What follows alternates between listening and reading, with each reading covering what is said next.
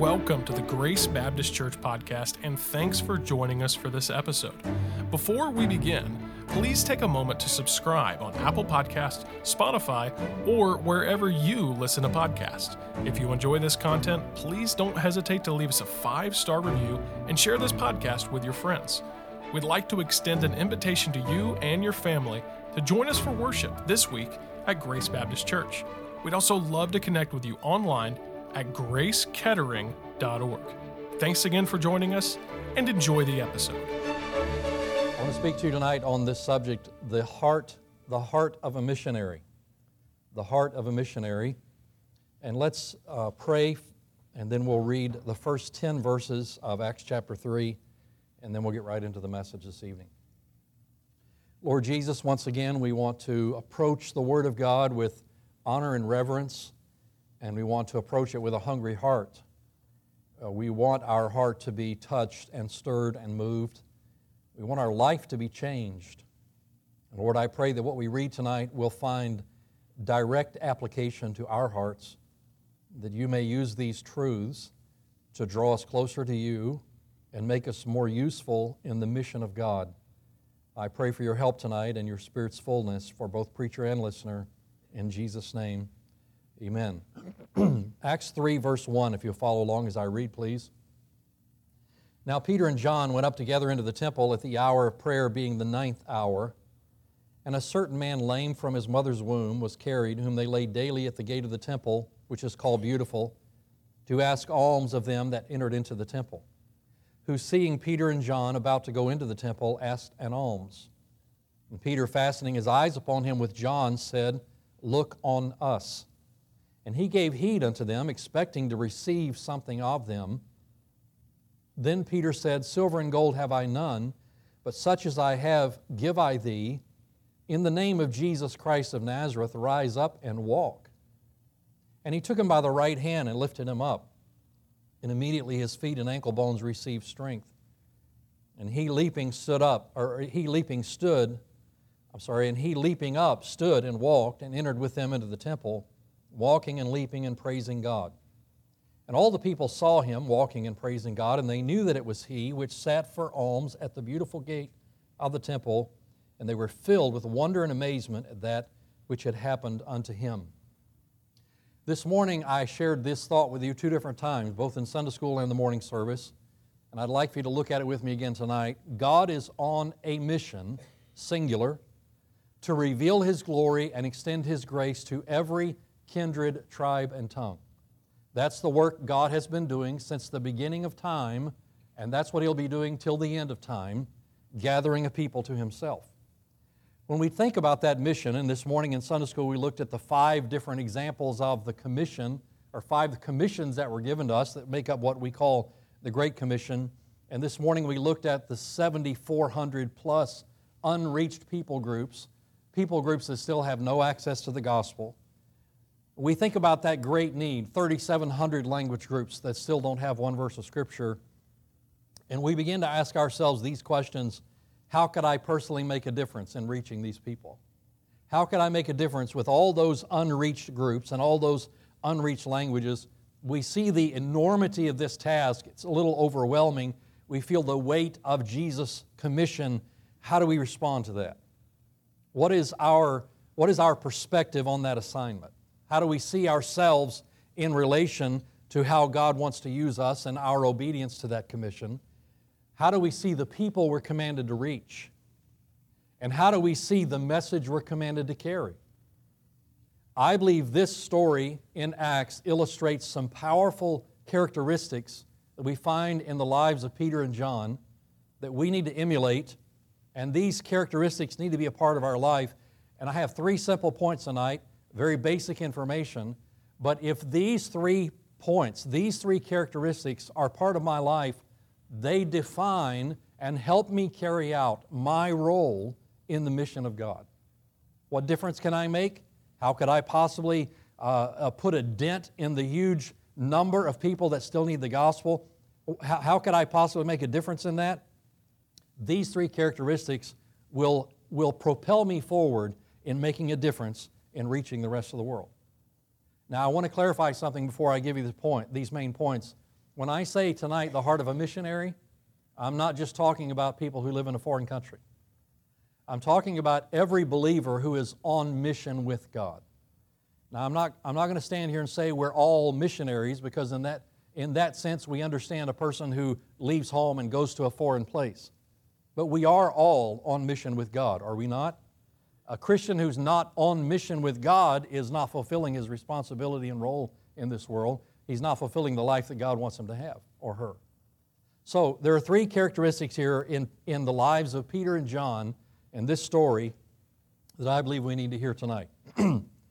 let's ask ourselves, before I get to point one again, let's ask ourselves this why is this story here? We're, we're shifting from a scene we refer to as Pentecost where 3,000 people get saved. And now we are at a temple gate where there's one person that is in need. Why, why, does, the, why does it shift so, such a seismic shift right here in the story of Scripture? Why does it change like this, and why is this story here? I have three thoughts for you. Number one, here's what we see in Peter and John we see compassion for people. Now, would you stay with me when I say that? I want, I want you to think about this. I, I've heard a lot of messages in my lifetime. I was born into a pastor's home, and I've been in church all of my life, and I've heard a lot of messages on having compassion for people. I've heard a lot of messages on you need a burden for souls. I've heard a lot of messages on John 4:35, lift up your eyes and look on the fields for they're white already to harvest. I've heard a lot of preaching that seems to say to me, you don't care enough. You don't have a heart for God enough. How many of you have been there? Just nod your head. You know what I'm talking about, right? And you hear messages like that and you leave, you leave with a, a, a guilty, self, uh, self-criticizing uh, mindset like, I know I'm not good enough. I don't, I don't do not, uh, uh, what I should. I'm not, as, I'm not the Christian I should be. I'm not, I'm not, I'm not going to put you on a guilt trip tonight. Okay? So can you breathe? And let me talk about this idea of compassion for people and when I get to the end of point one, I'm going to give you the secret to having compassion for people. All right? The contrast between the end of Acts chapter 2 and the beginning of Acts chapter 3, where 3,000 people were saved, and I'm pretty sure you could call that a great day for church growth, right? The next scene that Luke gives us in Acts 3 is not another big crowd that needs Jesus, but it's one person who needs Jesus. Pentecost was a one time event. And although we would love it, we would love it if we could win people to Christ 3,000 at a time. Wouldn't that be great? Uh, if we could set up a tent somewhere and, and, and win 3,000 people to Christ today, and 3,000 tomorrow, and 3,000 on Tuesday, and 3,000 on Wednesday, and then Brother Bunner could get a tent. He could go to a different country and start that. Pastor Kagan could get a tent and go to a different country. It wouldn't take long for we could just cover this whole world with the gospel. It would just be a few years, right?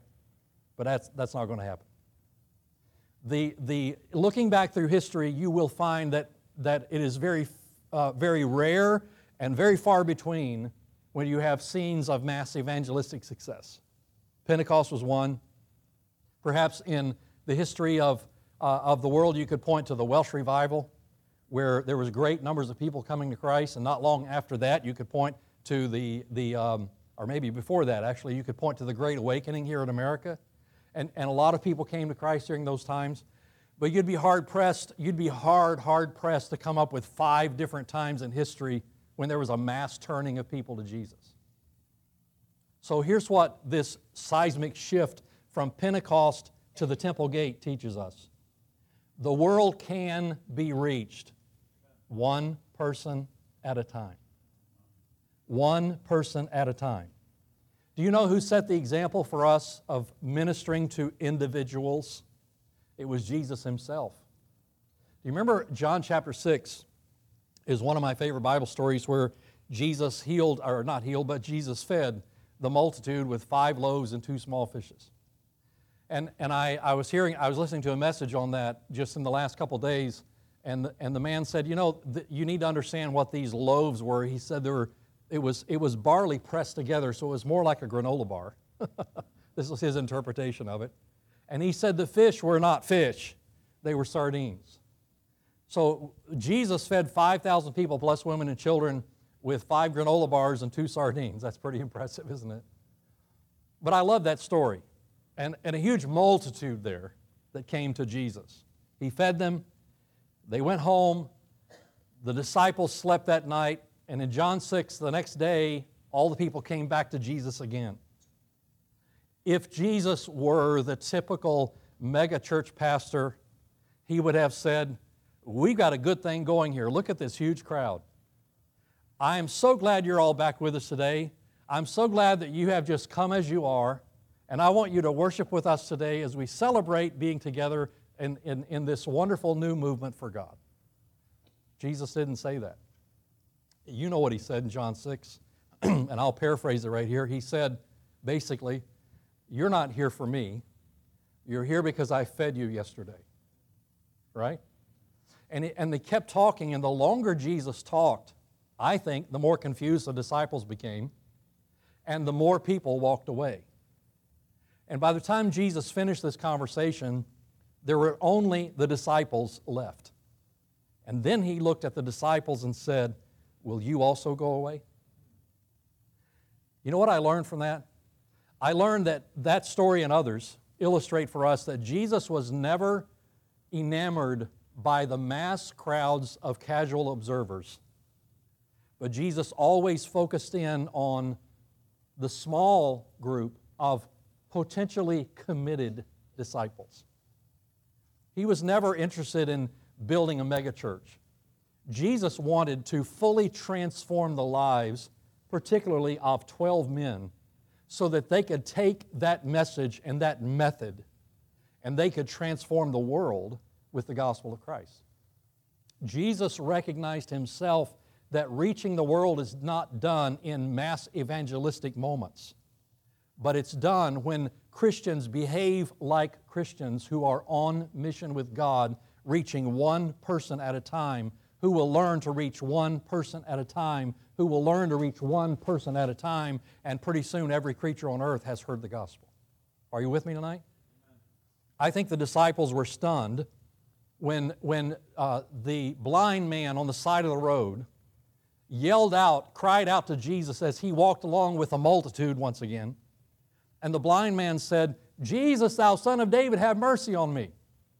And you read the story, it's in, I think it's in John chapter 9. You read the story, and, and I, am going to paraphrase here again, but I, here's what I picture happening. One of the disciples walked over, it's probably Simon Peter, walked over to this blind man yelling for Jesus, and he said, Shh, stop, be quiet.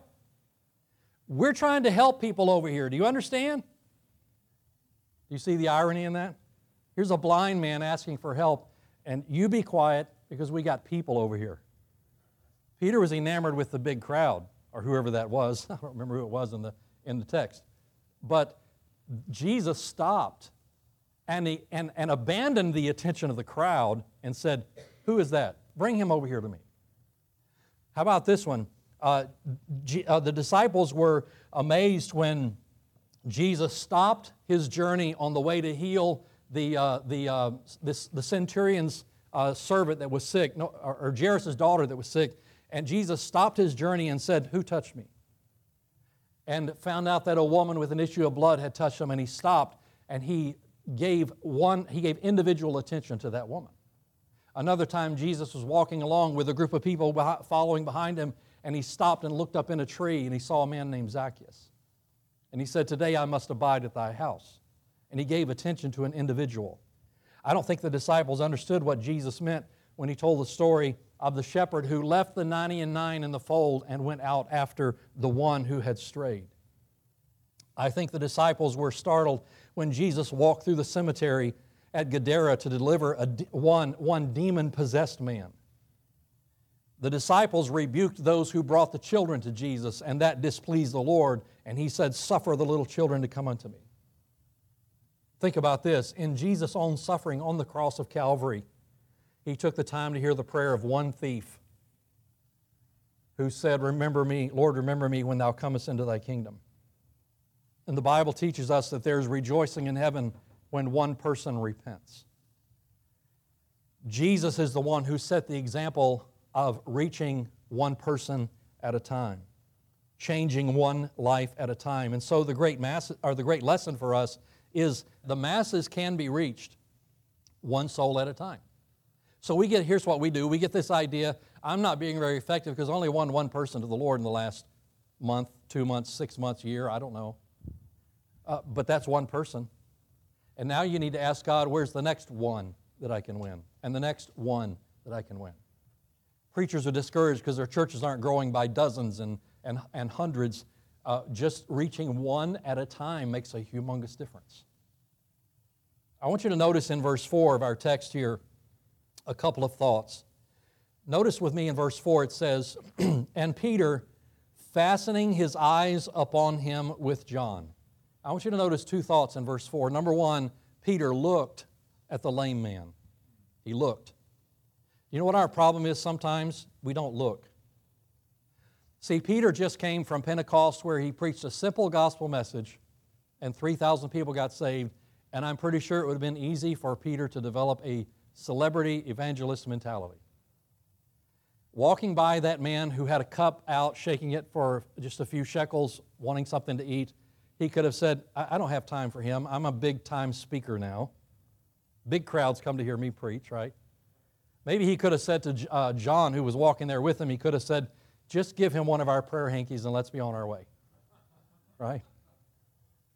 Peter could have thought, that man is not important enough for me to take my time to talk to him. Listen to this very carefully.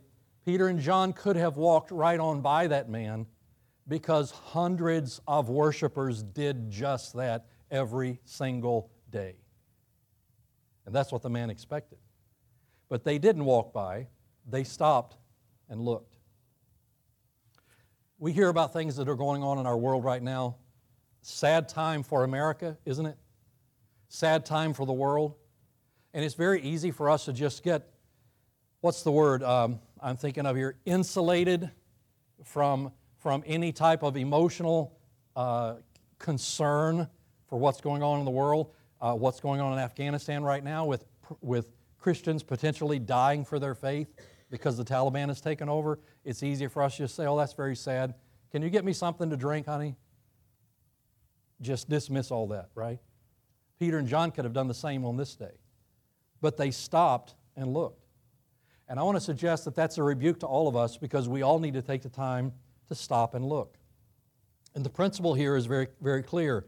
Those who claim to be the most passionate about reaching the multitudes should be the most conscious about reaching the individual. It's not right for us to claim that we care about 7,400 unreached people groups and ignore the people God puts right in front of us. It's rather hypocritical, to be honest with you they stopped and looked. The word look here means to consider. We were sitting at a restaurant about four years ago now at um, downtown Indianapolis, Pastor Bunner, just about a half a block off the circle. Have you ever been to Dick's Bodacious Barbecue? You need to go. You seriously need to go. Great, great barbecue place. We were sitting there on the, on the outdoor, the sidewalk, because they had some tables set up. It was in the summertime. And I took my family out that day. I wanted to spend a little time with them because I was going to, the next day, get on a plane to go to Western China, the city of Urumqi in the province of Xinjiang, all the way west, not very far from the border of Pakistan and Afghanistan and Tajikistan. And we're going to go with one of our associates named Tim Cleghorn, and Bob McCreary is going to go with us.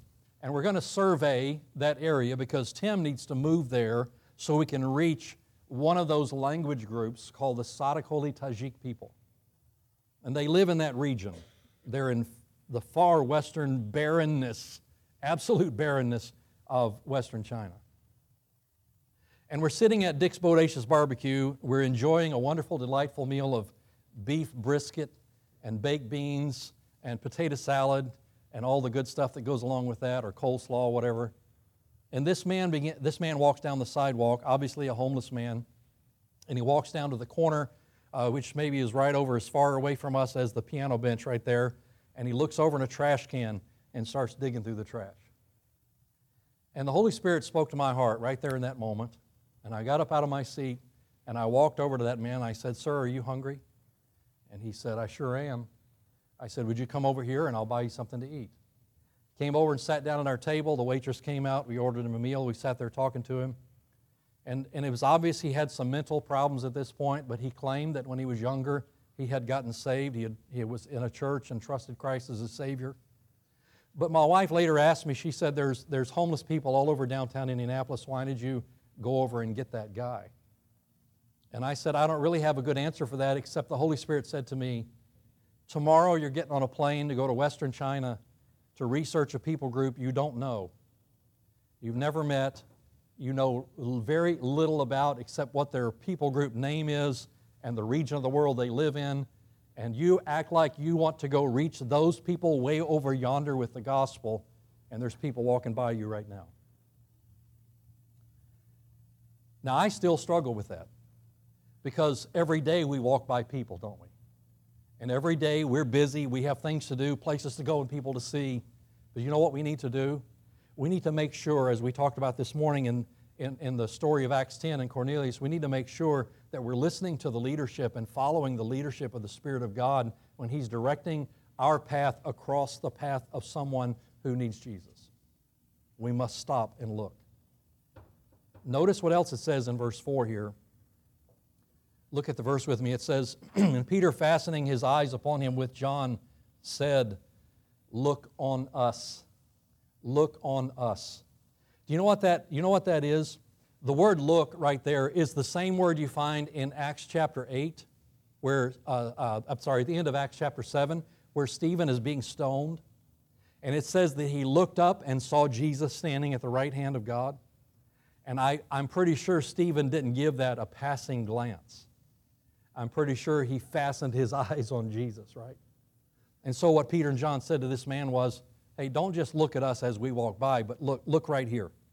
Give me your attention. What was Peter saying when he said to this man, Look on us? Number one, he was saying, We want to help. We want to help. You know what sympathy is? Sympathy is, I see your pain. Empathy is, I feel your pain. And compassion is, I want to help you in your pain. So Peter could have shown sympathy to this man, and I think maybe the sympathy is in the fact that he stopped and looked at the man. Empathy took place in Peter's heart when he said, I feel this man's pain. He's a crippled man here at the gate. He's been here for many years and nobody's ever helped him uh, with, his, with, his, uh, with his current situation. And when he said to this man, Look on us, you know what the next verse says, right? It says he, th- that the man looked at Peter and John expecting to receive something from them. And I'm pretty sure that when Peter said, Look on us, he lifted his cup a little higher because he expected the same thing that he was going to get or hope to get from everyone else who was passing by. But what Peter was saying here is, I want to help you. I desire to do something about your condition. So the question is do we see those who are without Christ as lost? Do we give a passing glance to people and judge them based on their appearance that doesn't agree with our code of conduct or our, our standard of dress? It's easy to denounce people as having a wrong sense of values and not worthy of our time or our concern. But what we need to see them as is lost people on their way to hell. And I fear sometimes that we are very far from having the heart that God has for people. Next, I want you to see this. it was, wasn't only a, an expression of we want to help, but it was an expression of this we can help. We can. Peter said in verse 6, Silver and gold have I none. I'm pretty sure the guy lifted his cup a little higher, and Peter said, uh, No, it's not money I have for you. It's not silver and gold, but such as I have give I thee. In the name of Jesus, rise up and walk. That, got, that man got far more than he thought he would ever get that day, didn't he? Do you know that if, the only qualification you need for sharing Jesus with somebody is knowing Jesus? Well, I'm not a good I'm not good at talking to people. I'm not I'm not good at witnessing to people. I don't know how to share the gospel plan. I don't know I don't know how to give that polished uh, four point presentation to help people come to Christ. You don't need a polished presentation. You just need a heart that knows and loves Jesus and has the same heart He has for the people that God puts in front of you. And all you need to do is tell them what happened to you. And you can make a difference. Are you with me tonight? Amen? I was in Kathmandu. I've been there three or four times now, where we have one of our translation projects. And I, I've, i walked into this region called uh, and at Bodhanath they have what's called a stupa, and it's a Buddhist idol. It's about 100 or 150 feet tall. It's the second largest Buddhist idol in the world. And every morning about 5:30, the people start gathering to circle that, that idol. It's, it's about a city block if you walk all the way around it. And, and in, the, in the wall, uh, on the outside of that idol, there are prayer wheels so these people are walking by spinning the prayer wheels. They're stopping at these little altars where fires are, little fires are burning, and they're throwing incense on the fires and, and they're prostrating themselves. I watched a man uh, prostrate himself and stand up and take about three steps and prostrate all the way out on the ground again and stand up and take about three steps and do it again. And he made his way all the way around that, that idol. And I remember walking to that area for the first time, and the spiritual oppression was so thick you could feel it in the air you know you're walking into the kingdom and the dominion of Satan. And I remember the overwhelming feeling that I had of what in the world could be done to help these people. And you know what the Spirit of God said to me? You can help these people because you know Jesus. And you know the life changing gospel. And every one of us who know that story and that gospel can make a difference in the life of one person at a time who needs to come to Jesus. I was in a convenience store in Bloomington, Indiana, not long ago, and there was nobody in the store but me and the man behind the counter, young man, and he was just chatting away with me there for three or four minutes, just howdying about the day and what was going on. And I walked out the door, and the Spirit of God said to me, You need to take that man one of your books. I keep a stack of books in my car that are written by Cary Schmidt called Done. And so I walked, up, I got the book and I walked back in the store and I said to the young man, I'd like to give you this book to read. I said, This book talks about the two ways people try to get to heaven. I said, The first way people try to get to heaven is by doing everything they can to earn their way. And that doesn't work, it never works. The second way people get to heaven is by trusting in what Jesus Christ has done. And that's what this book is about right here. It's called Done. And he took the book out of my hand and he looked up at me and he said, Are you kidding?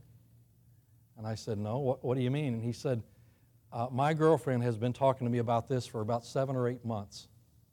And she's starting to get through to me. He kind of said, uh, Maybe I should read this book. And I said, Maybe you should. Now, I don't know what happened after he read the book. I hope he read the book and I hope he got saved. But listen, it's right, it's right, it's right for us to talk about the unreached world. It's right for us to be burdened about the 7,000 plus unreached people groups and 3.5 billion people who've never heard his name. But it's wrong for us to talk about them over there and ignore the people God puts right in front of us. Pastor said this at the end of the service this morning about God putting people in front of us, not knowing what I was preaching tonight. Now, I told you at the end of point one don't worry, points two and three are much shorter than, than point one. But I told you I wasn't going to guilt trip you into having a burden for souls. I want to be very transparent here with you, and I want to see your heads nodding that you identify and agree with what I'm about to say, okay?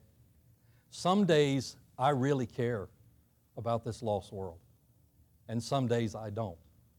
Are you with me? Some days I have other things on my mind and I, I'm just busy or distracted. Let me put it on the bottom shelf so you understand where I'm coming from. My favorite t shirt, somebody gave me at Christmas time last, last December. My favorite t shirt says, I like coffee and maybe three people. Right? I had it on yesterday. And it's closer to the truth than I really would like to admit. Uh, I, I put that t shirt on the first time, and my wife said, Oh, that's a funny shirt. Am I one of them? um, I, I, another saying that I like about coffee is this one. It says, uh, Before coffee in the morning, I don't like people. After coffee, I feel good about not liking people. right?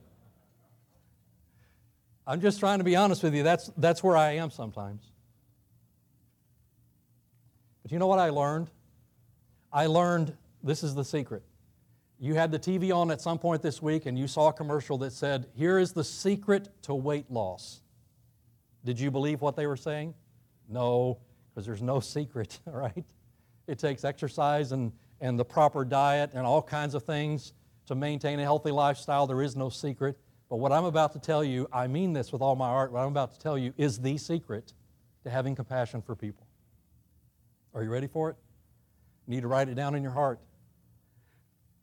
You don't learn compassion for people by spending time with people. You learn compassion for people by spending time with God. That's the secret. When you say to yourself, you know, I need to have a better burden for, a, a, more of a burden for souls, I need to care about people more, quit, quit guilt tripping yourself into doing better in, in, the, in the strength of your own heart. Go get in the Bible and get on your knees and spend some time with God and ask Him to put His heart in your heart. And when you spend time with God and the closer you get to Him, you will find that His compassion begins to fill your heart.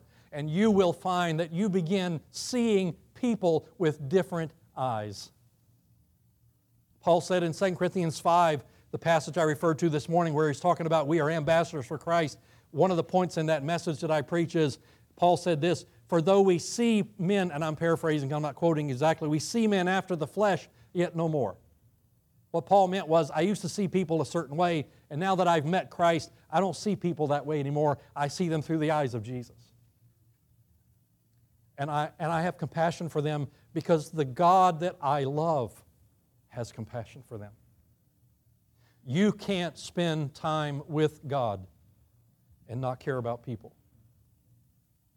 Honestly, what I was talking about a few minutes ago with my t shirt and my little coffee sayings, you can't hate people and love Jesus because Jesus loves people. And if you spend enough time with Him, He'll rub off on you. And when we, when we closed the message this morning, we talked about praying every day for God to send laborers to the unreached fields of the world. You know why God told us to do that?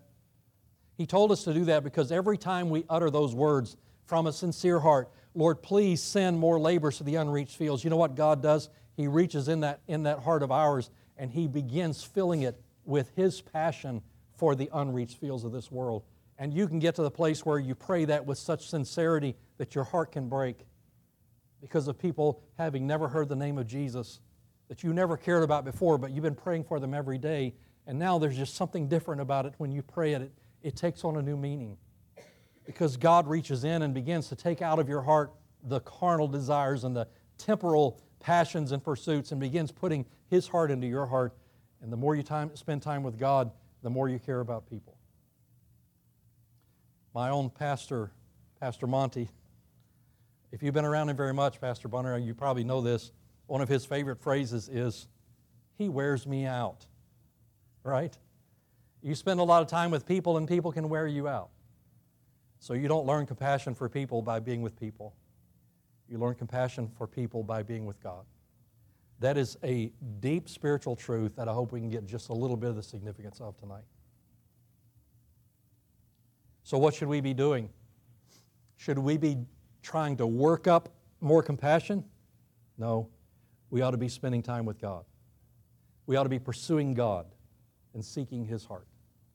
That will change our heart. Very quickly, I want to give you points two and three.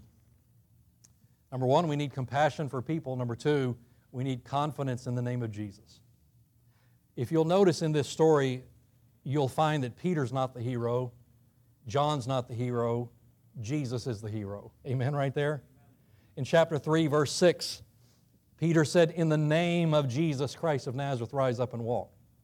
In verse 16, would you look at these with me very quickly? Verse 16, after they ask him about this, he says, And his name, through faith in his name, hath made this man strong. Jump over to chapter 4, verse 10. Be it known unto you all and to all the people of Israel that by the name of Jesus Christ of Nazareth, whom you crucified, whom God raised from the dead, even by him doth this man stand before you all. Verse 12, neither is there salvation in any other, for there's none other name, none other name under heaven given among men whereby we must be saved. In verse 17, they threatened the disciples not to speak anymore in this name. Verse 18, they called them and commanded them not to speak at all nor teach in the name of Jesus. You know what Peter and John could have done right here? Peter could have said, Hey, John, this is really causing a ruckus. I think we need to lay low for a while. Why don't we just kind of back off, not be so loud and vocal, not do such drastic things for a while, and maybe this will blow over. When it all settles down a little bit, we can get back to the business at hand. Let's back off for a while. It's getting hot in the kitchen.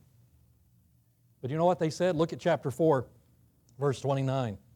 And now, Lord, behold their threatenings, and grant unto thy servants that with all boldness they may speak thy word.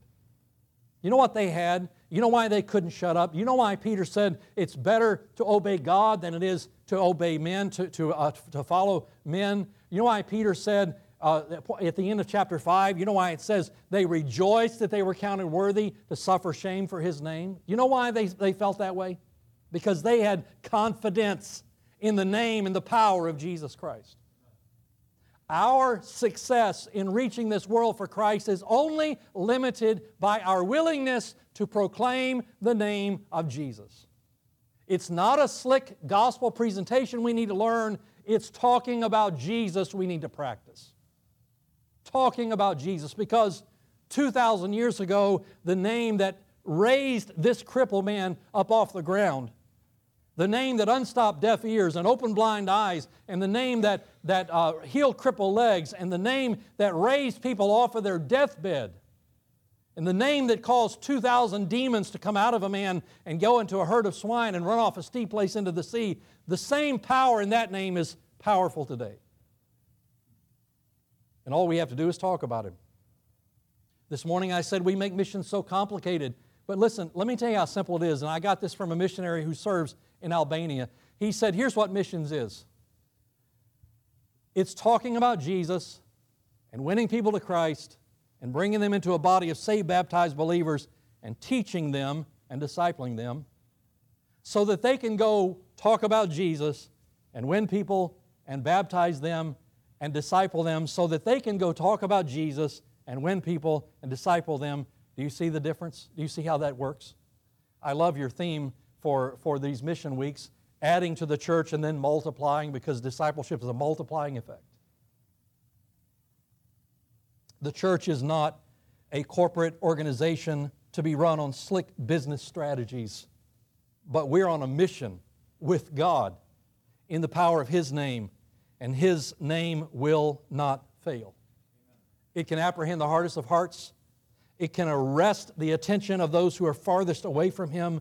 It can change the idolater and the Buddhist and the Hindu and the Muslim and the atheist and the God haters. And all we have to do is have enough confidence in Jesus that we're willing to talk about him. You know, it was a great, great day for me when I realized finally, after years of being taught, you better be a soul winner.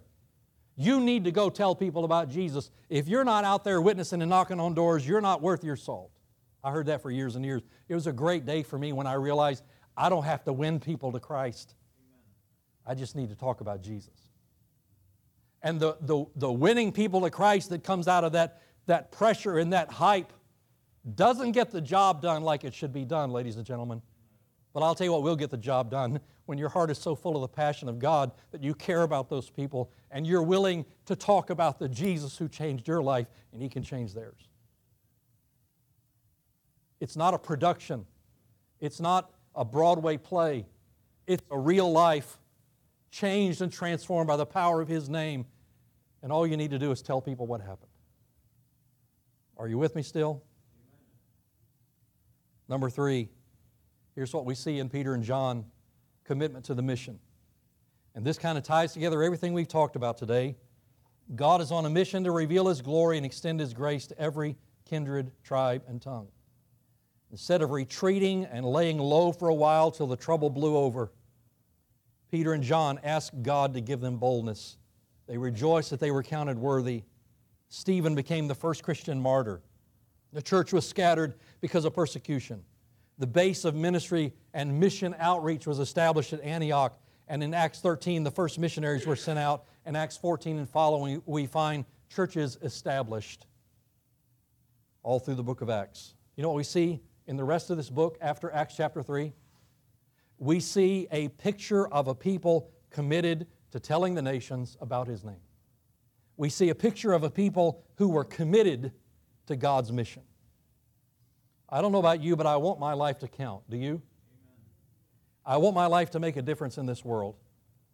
I want to be involved in I want to be involved in what God's doing in this world, and God's on a mission to reveal His glory and extend His grace. Paul said, Necessity is laid upon me. Woe is unto me if I preach not the gospel. Here's my closing statement. Do I have your full attention right here? My closing statement. May God give us enough of His compassion. And may God give us enough confidence in Him. And may God give us enough commitment to His mission that He can trust us enough to put someone in front of us and trust us to be His voice and give them the gospel. That's the application of this whole story. May God give us enough compassion, enough confidence in Him, enough commitment to His mission that He can put somebody in front of us and trust us to tell them about Him. Would you bow your heads with me, please? Here's what I want to ask you to do in response to this message. Would you just ask God for those three C's? God, give me compassion, your compassion. I don't have to gin it up. I don't have to work at it. I don't have to strive to develop it. God, I want your compassion. I want your heart. God, give me confidence in who you are and what you can accomplish. And God, give me commitment to talk about you, commitment to what you're trying to do in this world. Help me not to be sidetracked and distracted with the things of this world and get so caught up in temporal pursuits, temporal endeavors that I fail to realize why you put me here on this earth. And God, here's what I want to ask you to pray in just a moment. God, would you put people in front of me who need you, and would you give me the compassion and the confidence and the commitment to, to, to open my mouth and speak for you? Just a very simple invitation tonight. Father, I pray that you'll put these things deep in our hearts. We make missions very complicated, but it's very simple. We just need to draw close to you and learn who you are and then talk about you everywhere we go. Would you help us to do that? I pray in Jesus' name. Thanks for joining us for this episode, and please take a moment to subscribe on Apple Podcasts, Spotify, or wherever you listen to podcasts. If you enjoy this content, please don't hesitate to leave us a five star review and share this podcast with your friends. We'd like to extend an invitation to you and your family to join us for worship this week at Grace Baptist Church. We'd also love to connect with you online at gracekettering.org. Thanks again for checking out this episode, and we look forward to having you join us again right here on the Grace Baptist Church podcast.